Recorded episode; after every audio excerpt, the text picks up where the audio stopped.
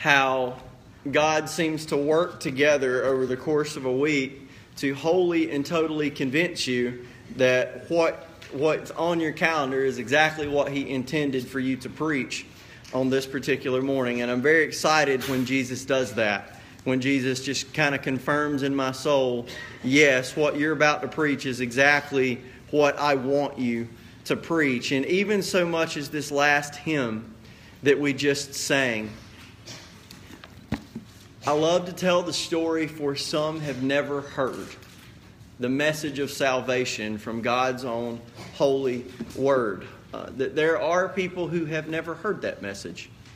There are people who have been sitting in church their entire lives and have not heard that message. They may have had it preached or had something close to it preached their entire lives, but they've never heard it. Uh, and, and it brings me joy to know that I have shared the gospel with people in that context, but it also makes me sad that I've had people come up to me after preaching sometimes and said, Nobody has ever told me that this is the way God feels about me. That I spend my life worried that God doesn't want anything to do with me, that I have gone too far, I have done too much, I've ignored Him too long, that I'm floored, that God loves me, Here's your news this morning, Stapleton. God doesn't just love you, He likes you too. Does it make sense when I say that? You ever heard somebody give you kind of that, that backhanded compliment like, I love them, I just don't really like them right now? You ever heard that? Ever heard somebody say it? Not only does God love you, He also likes you. He wants to have a relationship with you. He wants to have a lot to do with you, not just a little bit. Uh, last week we started the book of Haggai, which may or may not seem a little random to some of you. Um, I don't know how many of you have heard any sermons from the book of Haggai outside last week, but it's pretty short. It's only a couple chapters long and has the reputation amongst the section of books it's found in of being one of the minor prophets who is probably the, the most direct and to the point, excuse me, of all the prophets. In the message at the beginning of Haggai last week, in a nutshell, was God was frustrated with his people because they had all the time in the world to build their house and none of the time in the world to build his. The Jews had just come back from captivity. They've returned to their homeland and they're really excited at the beginning and they build the altar to do sacrifices on and oh this is great. Worship is going to begin again. And they lay the foundation of the temple and people weep because oh this is the temple is getting rebuilt. This is wonderful. But then you know what happened? After they built the altar and after they laid the foundation they never finished the temple. They never finished the building they had just enough get up and go to start, but not enough get up and go to finish. And as they started building the temple and stopped at the foundation, they went back to their own houses and decided that they were going to build, they were going to expand, they were going to pour their resources, time, effort, energy, and love into their own kingdoms instead of God's. And what they began to find was that the things that they were building weren't really cooperating. Their fields weren't producing crops like they were supposed to. That they were eating and eating and eating, but they were never full. They couldn't drink their problems away. It didn't matter how much how many layers of clothing they tried to put on. It seemed like they were always cold. And God says, "Why? Why is it like this?" In verse 7, God said, Consider your ways, go up to the mountains and bring wood and build a temple that I may take pleasure in it and be glorified, says the Lord. You looked for much, but indeed it came to little, and when you brought it home, I blew it away. Why? Because of my house that is in ruins, while every one of you runs to his own house. God said it is extremely frustrating when a God who has done everything to bring you out of captivity and love you and set you apart to himself, when he's ignored. And if you don't look out, you can read that and you can go, well, wow, this seems pretty petty. Why would God do this? But the closer you look at it and the deeper you dig, you find out it's not petty. It's not just that these people haven't built a temple, it's that they don't care about God, they don't love Him. And that truth of what's going on in their heart has made it out into their actions. What you love, you make time for. What you care about, you devote yourself to. And if you say you love God, but there's no evidence of that in your life, the reality is we should probably fess up if we don't see any of the outworkings of a heart devoted to love of Christ, the love of Christ is probably not in that heart. Let's just go ahead and admit it so that we can address the issue.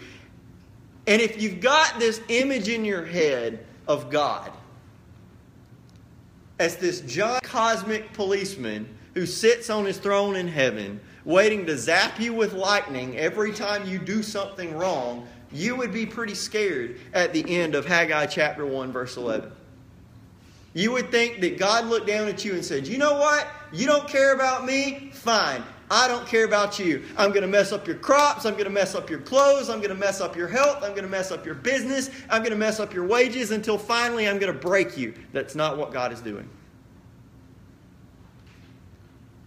We'll see that today. The way God treats his people is out of love, mercy, and grace. I want you to see this morning in Haggai chapter 1, verses 12 through 15, the grace of God's discipline. So if you would stand with me out of respect for the reading of God's Word, we're going to start in verse 12 and go down through 15. Haggai chapter 1, verse 12 through verse 15.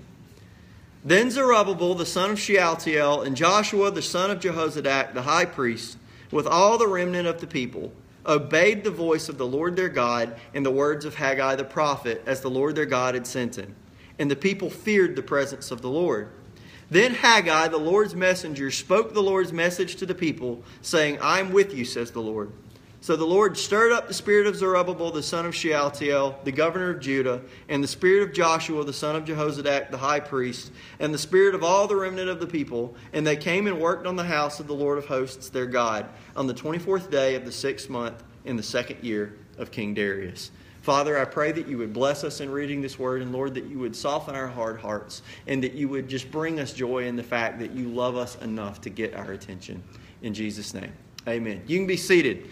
The grace of God's discipline. So last week, Haggai, a prophet, begins speaking. There is a lot of mistaken understanding of what a prophet does, what a prophet means. A lot of time when you hear prophet, you think somebody who tells us what's going to happen in the future.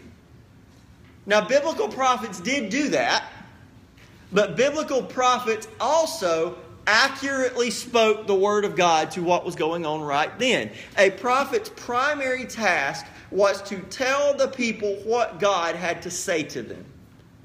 That's what Haggai was doing that God was very frustrated that his people had basically abandoned him at heart. Now, if you stop for just a second and think what God could have done, what could God do to a people who do not care about him? It's kind of, it's kind of dark. And I wouldn't have drawn this comic, but I understand what the author was trying to say. It was a picture of a bunch of kids in school, and they were totally and completely out of control. And the teacher lifts up her voice and says, Dear God, this school is out of control. Why would you let this happen? And heaven kind of opens up, and the voice comes down to the teacher and says, Why are you asking me? You kicked me out years ago. Again, I wouldn't have drawn the comic, but I understand what the author is trying to say. That the scariest idea of God's wrath to me, we got off to a good start talking about wrath, didn't we? The scariest idea of God's wrath to me is God just completely taking his hands off. Saying, fine, you want it that way, you have it that way. You want to ignore me, you want to push me out? You want to do this on your own? You want to do this without me? You want me to leave you alone? Okay. I'll do it. I'll let you have I'll let you have what you want even though it might not be what you think it is. But you're on your own now. That's the scariest picture of God's wrath I can possibly think of. That's scarier to me than God actively disciplining me, actively punishing me. Is God just abandoning me because I abandoned him? But thankfully, that's not what happens.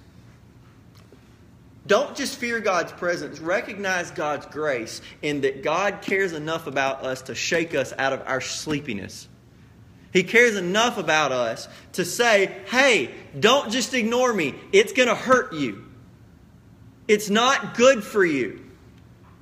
There is no such thing as finding happiness outside of God because there is no happiness outside of Him. It's not that God is withholding it from you, it's that there's not any there to be found. If you want real joy, you've got to find it in Him. Look at verse 12. Then Zerubbabel, the son of Shealtiel, and Joshua, the son of Jehozadak, the high priest, with all the remnant of the people, obeyed the voice of the Lord their God. Now, what was it that Haggai had told them to do? Build the temple, right? But it says they obeyed the Lord their God and the words of Haggai the prophet as the Lord their God had sent him. Here's what their obedience looked like. And the people feared the presence of the Lord. That was their obedience. Now, when I read this, my first thought is wait a minute, I'm seeing a disconnect. Haggai had said obedience is building the temple. But then it says they feared the Lord and that's regarded as their obedience. What that means to me when it says they obeyed the Lord by fearing Him is they didn't fear Him in the first place. That's why the temple wasn't getting built. They didn't fear God. The problem wasn't that they hadn't brought out the hammer and nails, the problem was, was that their heart was cold. Here's your question, Stapleton Is your heart cold this morning? Just real. I love Haggai studying it because it's not all that complicated. And yet somehow I can still preach 50 minute sermons on it. Uh, Haggai's not all that complicated, and honestly, the call to God is not all that complicated either. Do you care about Him? Do you love Him? And it doesn't matter what you say, it doesn't.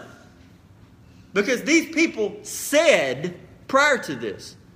We worship the God of Israel. See, there's his altar over there. See, there's the foundation of the temple. We're going to finish it eventually as soon as I finish the third extension to my house. And God said, No, you don't care about me. You don't love me, and I can tell because you don't fear my presence. If you feared my presence, my temple would be built. Do you care? Do you love God with more than lip service? Fearing his presence was the first thing that Haggai mentioned when he mentioned their obedience. The primary issue was never the temple, even though that's what God pointed out. Despite the fact that his people were perfectly content to forget about him, listen to this about God. This is why there's grace. Despite the fact that his people were perfectly content to forget about him and not care about him and pay him no attention to let him go, God was not content to do that to them. God was not content to let them go. Hey, God, this is like this is like a, a, a chick flick wisdom. Okay, here it comes. If you love something, let it go. If it comes back, it was yours. If it never if it doesn't come back, it was never yours to begin with. That's the silliest thing I've ever heard. If you love something, you don't want to let it go. That's not the way this works. God loves his people. God cares about his people. God doesn't want to let them go, and he sees them running off and chasing other things that he knows are going to destroy them. So, what does God do? God takes away the prosperity of every single one of those things that he's running away from to get their attention. To say, Hello, wake up. What you're chasing is not going to provide what you think it's going to. If you were in Sunday school with us this morning, you studied the Ten Commandments. There's a reason that the Ten Commandments include Thou shalt have no other gods before me, and thou shalt not make any idols, any graven images. Why? Not only because there are no other gods, but because there are no other gods that satisfy. There are no other gods that can act, that can do anything. That the God of Israel, the God of the Bible, is the only thing that is good for what ails you. Broken heart, he's good for what ails you. Broken marriage, he's good for what ails you. Broken job, he's good for what ails you.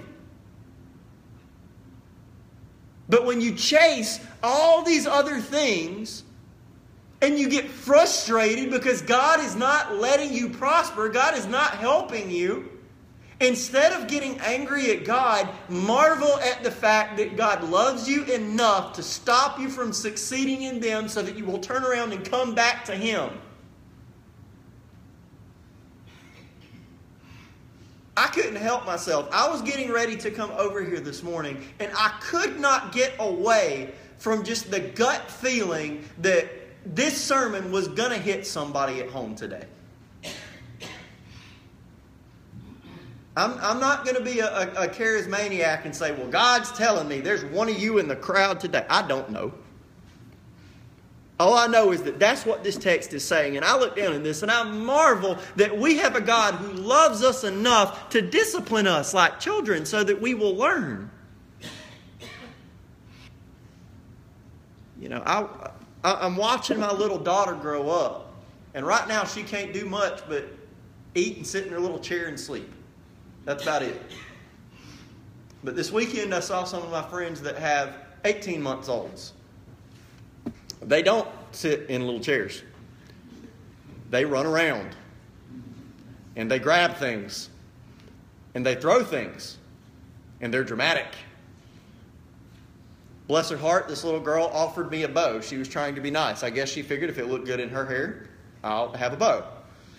She offered me a bow, and I said, No, thank you. And she just fell down, face down, and started crying.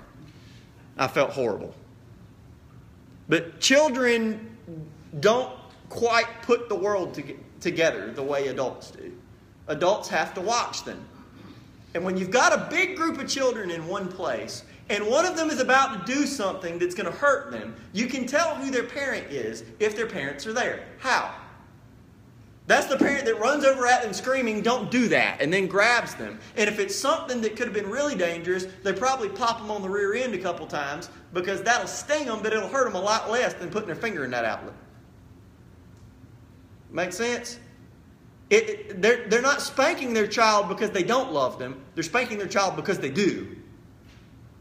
They want to teach them not to do things that are going to destroy them. It's the same thing with God. You go chasing after all these other things that you hope are going to fix you, that you hope are going to make you feel better, that you hope are going to strengthen your marriage or make your home life better or solve your financial issues. And, and you go and you chase and you chase and you chase and you chase and you chase and it doesn't work.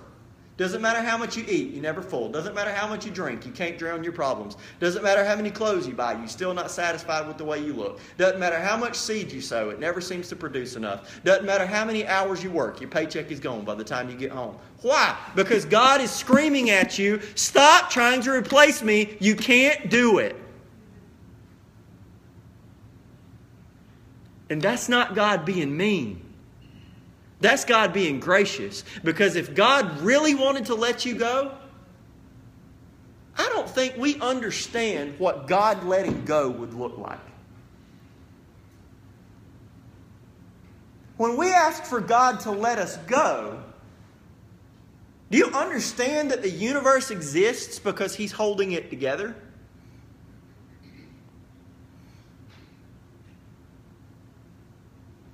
If you look at an atom, why is a, a positive part of it and a negative part of it? Why do they do this? Science can't tell you that, by the way. It can just tell you that they do. Why do they do that? Why do atoms hold together into molecules? Why do molecules hold together into cells? Why do cells hold together into people? Why do people hold together into families? Why do families hold together into towns, into states, into countries, into a world? Why does the planet hold together? I can tell you why. It's because God's doing this. He's holding it together. All things were made by Him, through Him, for Him, and in Him all things exist. They have their being. If God were to let go, you wouldn't be able to live the life you want to live because you wouldn't be alive. He's holding you together.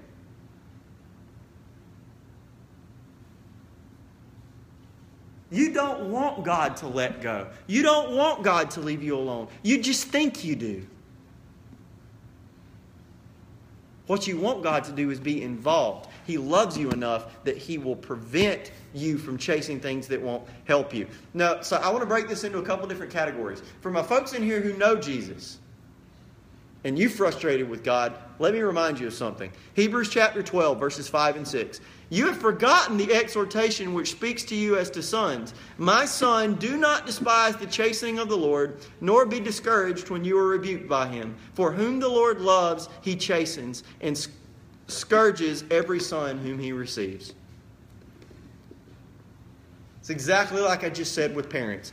When a parent spanks a kid, when a parent disciplines a child, when a parent grounds a child, takes the keys, whatever, the reason they're doing that is because they're trying to teach their child good habits, to make good choices, to make safe choices, to not do something that's going to hurt them. That is the discipline of a loving parent. And do you know what I've discovered through my time working with kids and teenagers? That when you have a kid who doesn't receive discipline from a parent, sometimes they act out just so that someone will discipline them. Does that sound ridiculous? I think it's because they we innately as humans understand when someone disciplines us, they care about us. When somebody says, I don't care what you do, yeah, sure, go do that. Yeah, it could kill you. I don't care. I'm not going to stop you. That's not a parent who loves their child. That's a parent who is just, eh, I'd rather do my own thing. It's their choice. That's not love. That's not how God treats us. So, as a Christian, if God is disciplining you, don't get upset with God that He doesn't love you. Be thankful that He has He does. That's proof that He does, that He's disciplining you. And then from that point, repent, turn to Him, and say, Lord, I'm sorry that I tried to find joy, I tried to find peace in something else. That's for a Christian. Now, for, for somebody who says, well, what about me? I, I don't consider myself a Christian. I've never given my life to Christ or whatever that means. Let me give you some grace here. Acts 17:30. When Paul was talking to a group of Gentiles in Acts 17:30, he was sharing the gospel with them, and he says, "Truly these times of ignorance God overlooked, but now commands all men everywhere to repent." When Paul called them ignorant, he was not insulting their intelligence. He was not saying that they were dumb. When he called them ignorant, he meant it in the little sense, in the literal sense, that there was something of which they were not aware. There was something they'd never heard. That God had never revealed himself to them in this particular way in which they could have a relationship with him. But that now they're hearing God's word and they have an opportunity to repent and trust Him. The times of ignorance are over because knowledge has come. If you are here and you are lost, let me point out the grace that exists in your life at this very second. A, you're breathing. B, you're here. C, your heart's beating. D, and I can make this long list, but here's the most gracious thing God has done for you. You are sitting here under the voice of someone who is about to tell you the God of the universe loves you, but your sin is an issue, and He has provided a way for you to be forgiven through the shed blood of His Son Jesus, who died for you to take the penalty that you should have received. You today can be saved from the penalty of your sins and have a relationship with the Lord Jesus Christ based solely on faith placed in the finished work of Jesus Christ. That is the ultimate grace you possess today, that you have heard this message and that you have an opportunity to respond to it.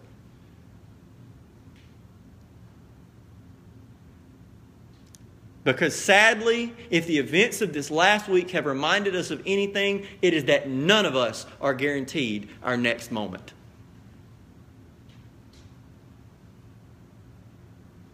How many people thought that they were just going to a country music concert and they were going to be back in their hotel room that night? Maybe order a pizza, relax, watch a movie with some friends, head home in the next day or two. It's a sobering thought, isn't it? You're not guaranteed your next moment. I'll, I'll go to Jesus one day, but I got other things in my life I want to do first. No. Today. Today. Today. Stop. God's given you grace. Up until this point, you could say He's overlooked your time of ignorance, but knowledge has now come. You've heard the gospel. What are you going to do with it? He's loved you enough to discipline you. And if you choose not to, second half of my message to the lost, Romans 128, even as they did not like to retain God in their knowledge, God gave them over to a debased mind to do things which are not fitting. That there is the danger that God will let you believe what you want. He'll knock and knock and knock and knock and knock, and eventually, if you tell him no loud enough, the truth of Scripture is that eventually a day may come where you don't hear. I didn't say Jesus stopped knocking. You just may not hear it anymore.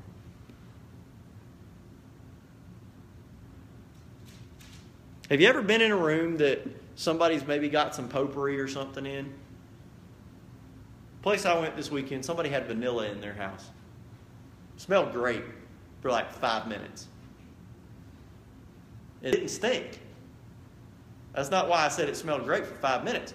After about five, ten minutes of being there, I didn't notice it anymore. It was new. And it was noticeable when I walked in and hit my nose and I smelled it. And I'm like, wow, that's vanilla. That smells really nice. But then about 10 minutes later, I didn't notice it anymore. Why? Because I'd been around it so long, I became numb to it. You know the same thing can happen with the gospel? That you can hear it so much, you can hear it so many times. You can be around it so much that it just you're numb to it. That it doesn't shock you, it doesn't arrest you like it did before. That somehow we can get used to the idea that God, the, the infinitely perfect, infinitely good God of the universe, has provided a way to forgive our sins when we committed cosmic treason against Him. It's not shocking anymore. It should. If you're here lost today, you are dead in your sins and on your way to hell if not for the grace of God. Don't you want the grace today? Because you may not have tomorrow.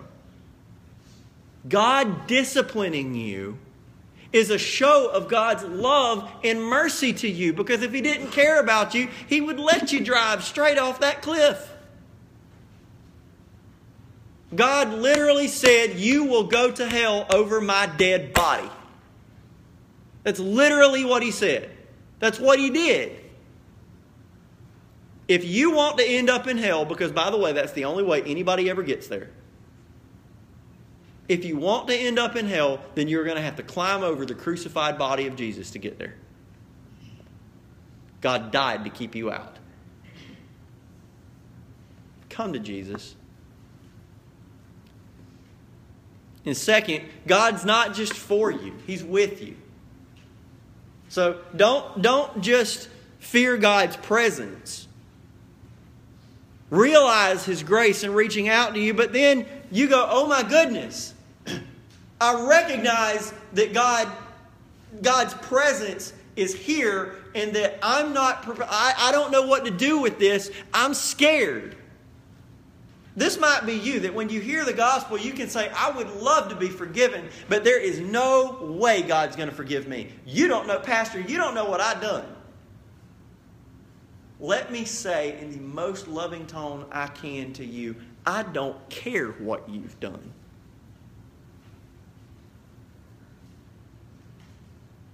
But, Pastor,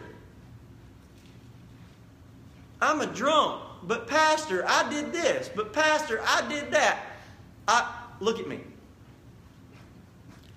I don't care what you've done. I don't care if you're sitting in here with a liquor bottle in your pocket. Come to Jesus. Jesus will fix your want to.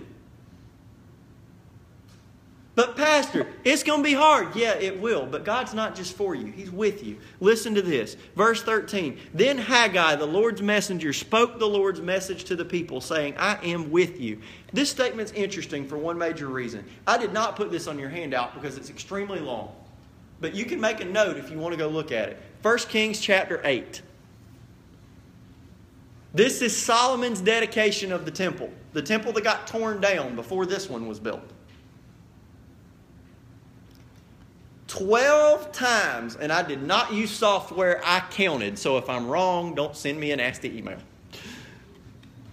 12 times in this passage, Solomon says something like this place or this temple. What he's saying is God, when people pray toward this temple, when people in other countries pray toward this place, when people bring offerings to you in this temple, in other words, there was the idea intrinsic to the Jewish faith at the time that God dwelled with his people in the temple.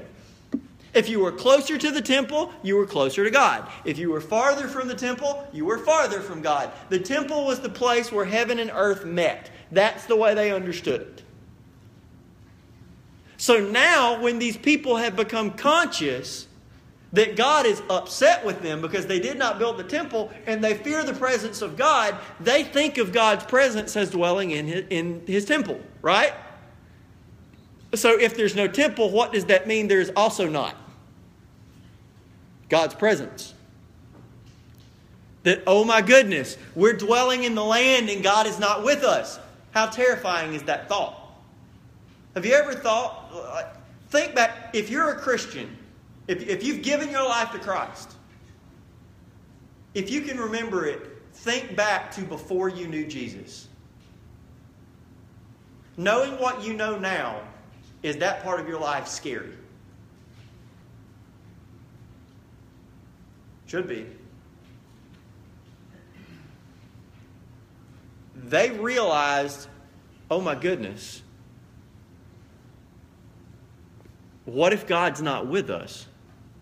But then God gives the ultimate reassurance in telling them through Haggai, I'm with you. What does that mean? What, we, what, what can we take away from this? What seems to be more important to God in this instance is not that there's no temple, it's that the hearts of his people are far from him, which is why there is no temple. When they hear his voice and their hearts change, his presence returns. He's with them again. If you have got a sickness, let's say you've got a, a, a, very dangerous brain illness that's causing headaches that is totally curable. Totally curable. And you go to the doctor and you tell the doctor, I've got this brain illness. I know this for 100%. It's totally curable.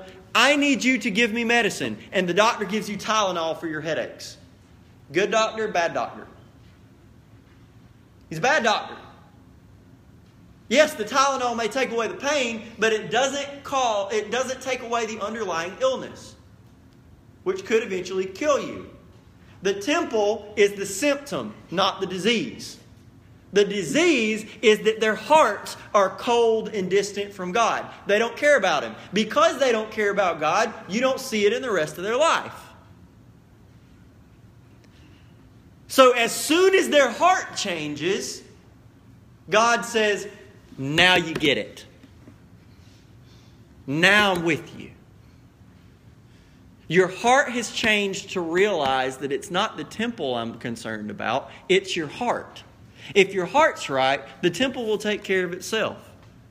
But, Pastor, I've got to clean this up and this up and this up and this up uh, before I come to God, or He won't want anything to do with me. Kind of like they're saying, well, we got to build this temple before God's going to be with us again. No, you've got to repent. Confess your sin. Confess it to God. Confess your sin. Repent of it. And you know what God will do? When Jesus saves you, He will change your desires.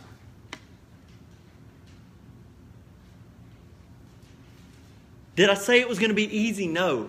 But God will be with you. He doesn't just give you all these commands and then turn you loose.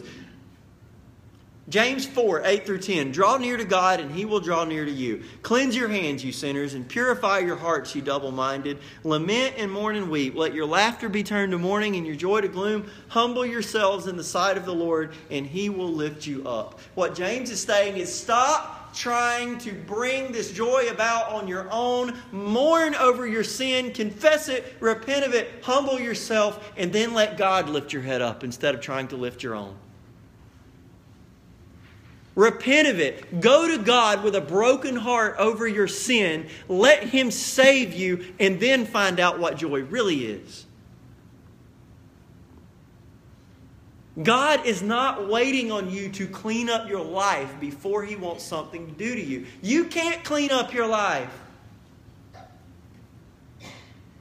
Let me tell you something as pastor of this church. Do I want people to be saved and join this congregation? Yes, I do.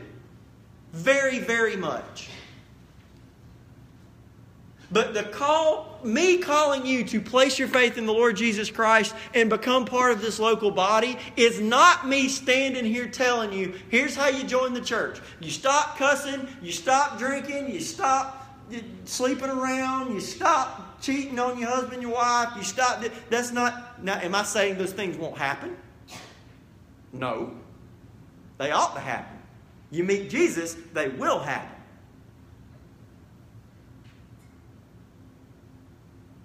But what I'm saying is the pathway to salvation does not go through you working harder. You can't work hard enough to be saved. You can't work hard enough to heal your relationship with God. Jesus has done all the work for you. I know I'm a really deadpan person and I'm not really excitable, but that'll get me going. Where is the energy amongst the church or about the grace of God? Have we just gone tone deaf to it? Have you ever really gotten in trouble and somebody said, I forgive you, I'm going to give you another shot? Lord, you just about want to cry and hug that person's neck, and we come in here to the church and go, Amazing grace, how sweet the. It's like it doesn't matter. God has given you grace. You don't have to earn it, you don't have to prove it. This is why we don't judge people when they walk in the door. Because remember, anytime we point at somebody and go, oh, you know what he did, you know what she did, remember, when you point one finger forward, you got at least three pointing back at you. And if you hadn't done what somebody else did, at one point you probably thought about it. Don't lie.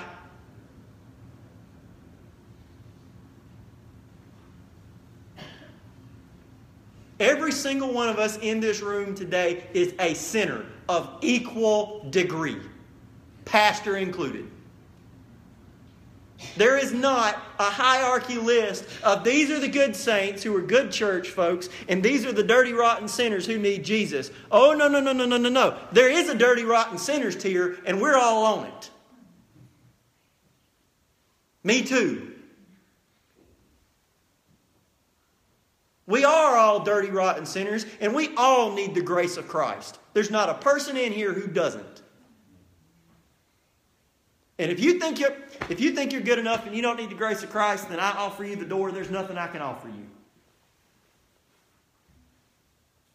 I don't mean to be rude, but if you here today and you believe that you are perfectly good, you don't need repentance, you don't need forgiveness, that you find you and the man upstairs, you got a good agreement going, then after this service, feel free to see your way out and you don't have to come back because I'm offering grace to sinners through the Lord Jesus Christ. And if you don't need it, there's nothing here for you. But if, however, you say, Josh, I'm a sinner. I know I've done wrong things, and I know I can't do anything about it. Well, I have good news for you. That the Son of God has taken on flesh and He lived the perfect life you could never live. He died the death you ought to have died, and He rose the resurrection that one day you can share with Him. There is grace for you.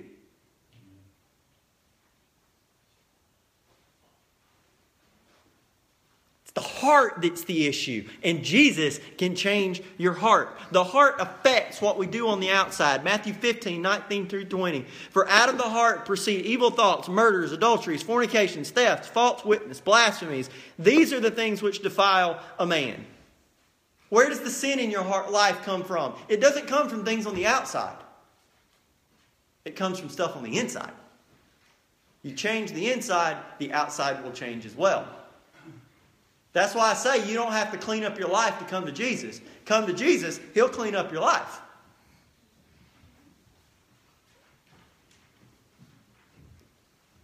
And then finally, God doesn't just command you, He stirs you up. Verses 14 and 15. So we got a long list of names here. It's the same names we've been reading several times. So the Lord stirred up the Spirit. Remember that the Lord stirred up the spirit of Zerubbabel the son of Shealtiel, governor of Judah, and the spirit of Joshua the son of Jehozadak the high priest, and the spirit of all the remnant of the people. And they came and worked on the house of the Lord of hosts, their God, on the 24th day of the sixth month in the second year of King Darius. What I notice here is the list of people who obeyed and stepped out in faith are the people whose spirits the Lord stirred up. It's the people who heard the prophet and responded to him whose spirits God stirred up. Now, we could get into a really complicated question of who did this, them or God. Did, did, did the people do it, or did God do it to the people and therefore they acted? I'm not getting into that today. I'm not going to do it. It's too complicated and I don't have time because I've been going for 42 minutes and 47 seconds already. But what I will ask you this if Abraham in the Old Testament had not stepped out in faith, would he have ended up in the promised land? No. Listen to how God called him. Now the Lord had said to Abram, Genesis 12, 1 through 3, Get out of your country, from your family, and from your father's house to a land that I will show you. I will make you a great nation. I will bless you and make your name great. You shall be a blessing. I will bless those who bless you, and I will curse him who curses you, and in you all the families of the earth shall be blessed. Every bit of this was stuff God said, I'm going to do in the future, but you don't get to see any of it today. He had no idea where he was going. God effectively looked at Abraham and said, Hey, go out of your house and start walking. I'll tell you when you get there. He didn't know. Well, God, I will obey you if you'll just give me what I need to get the job done. No, it might be that if you will obey Him, He will give you the stuff to get the job done and not a moment before. Well, just I've just got to know you're good for it. That's a lack of faith right there, out of hand. That's not how God works with His people. And it wasn't Abraham getting up and walking out, it was his faith. It was his faith that made him end up in the promised land, not his walking. His faith led to his walking. Check Romans 4 3 if you think I'm wrong. I didn't put that on your handout either, but that's a fun note for you to go and read later. God accounted his faith to him as righteousness. So here's your last call today. Hebrews 3 7 through 8. Therefore, as the Holy Spirit says, today, if you will hear his voice, do not harden your hearts as in the rebellion in the day of trial in the wilderness. In the same way that Haggai spoke to the people of Israel in this book, God spoke to you today. How do I know that? Because I'm a conservative Southern Baptist that believes when you read your Bible out loud, you've heard the voice of God audibly. That's how I know God spoke. God is telling you today stop building your own kingdom, worry about building mine. Recognize if you see a lack of God, a lack of love for God coming out of your hands, coming out of your mouth, coming out of your calendar, coming out of your checkbook, coming out of your car tires, wherever you're going. I don't know. Wherever you see that lack of love for Christ, it's rooted in your lack of love for Christ in your heart. Stop chasing other gods and start chasing Jesus. The fact that you are hearing this message, the fact that God is maybe disciplining you, and I feel like I ought to say this too. You need to be you need to consider the, the possibility that maybe, just maybe, your frustration in your job or your finances or your hobby or whatever it is you're trying to do, you might need to accept the possibility that God is frustrating that effort because you are trying to replace Him with it. If you're doing that, God might be working against you. That is His way of being gracious to you and drawing you back to Himself for true joy and peace. Stop chasing it chase Him. If you're lost today, you need to come to Christ. I want to talk to you about that.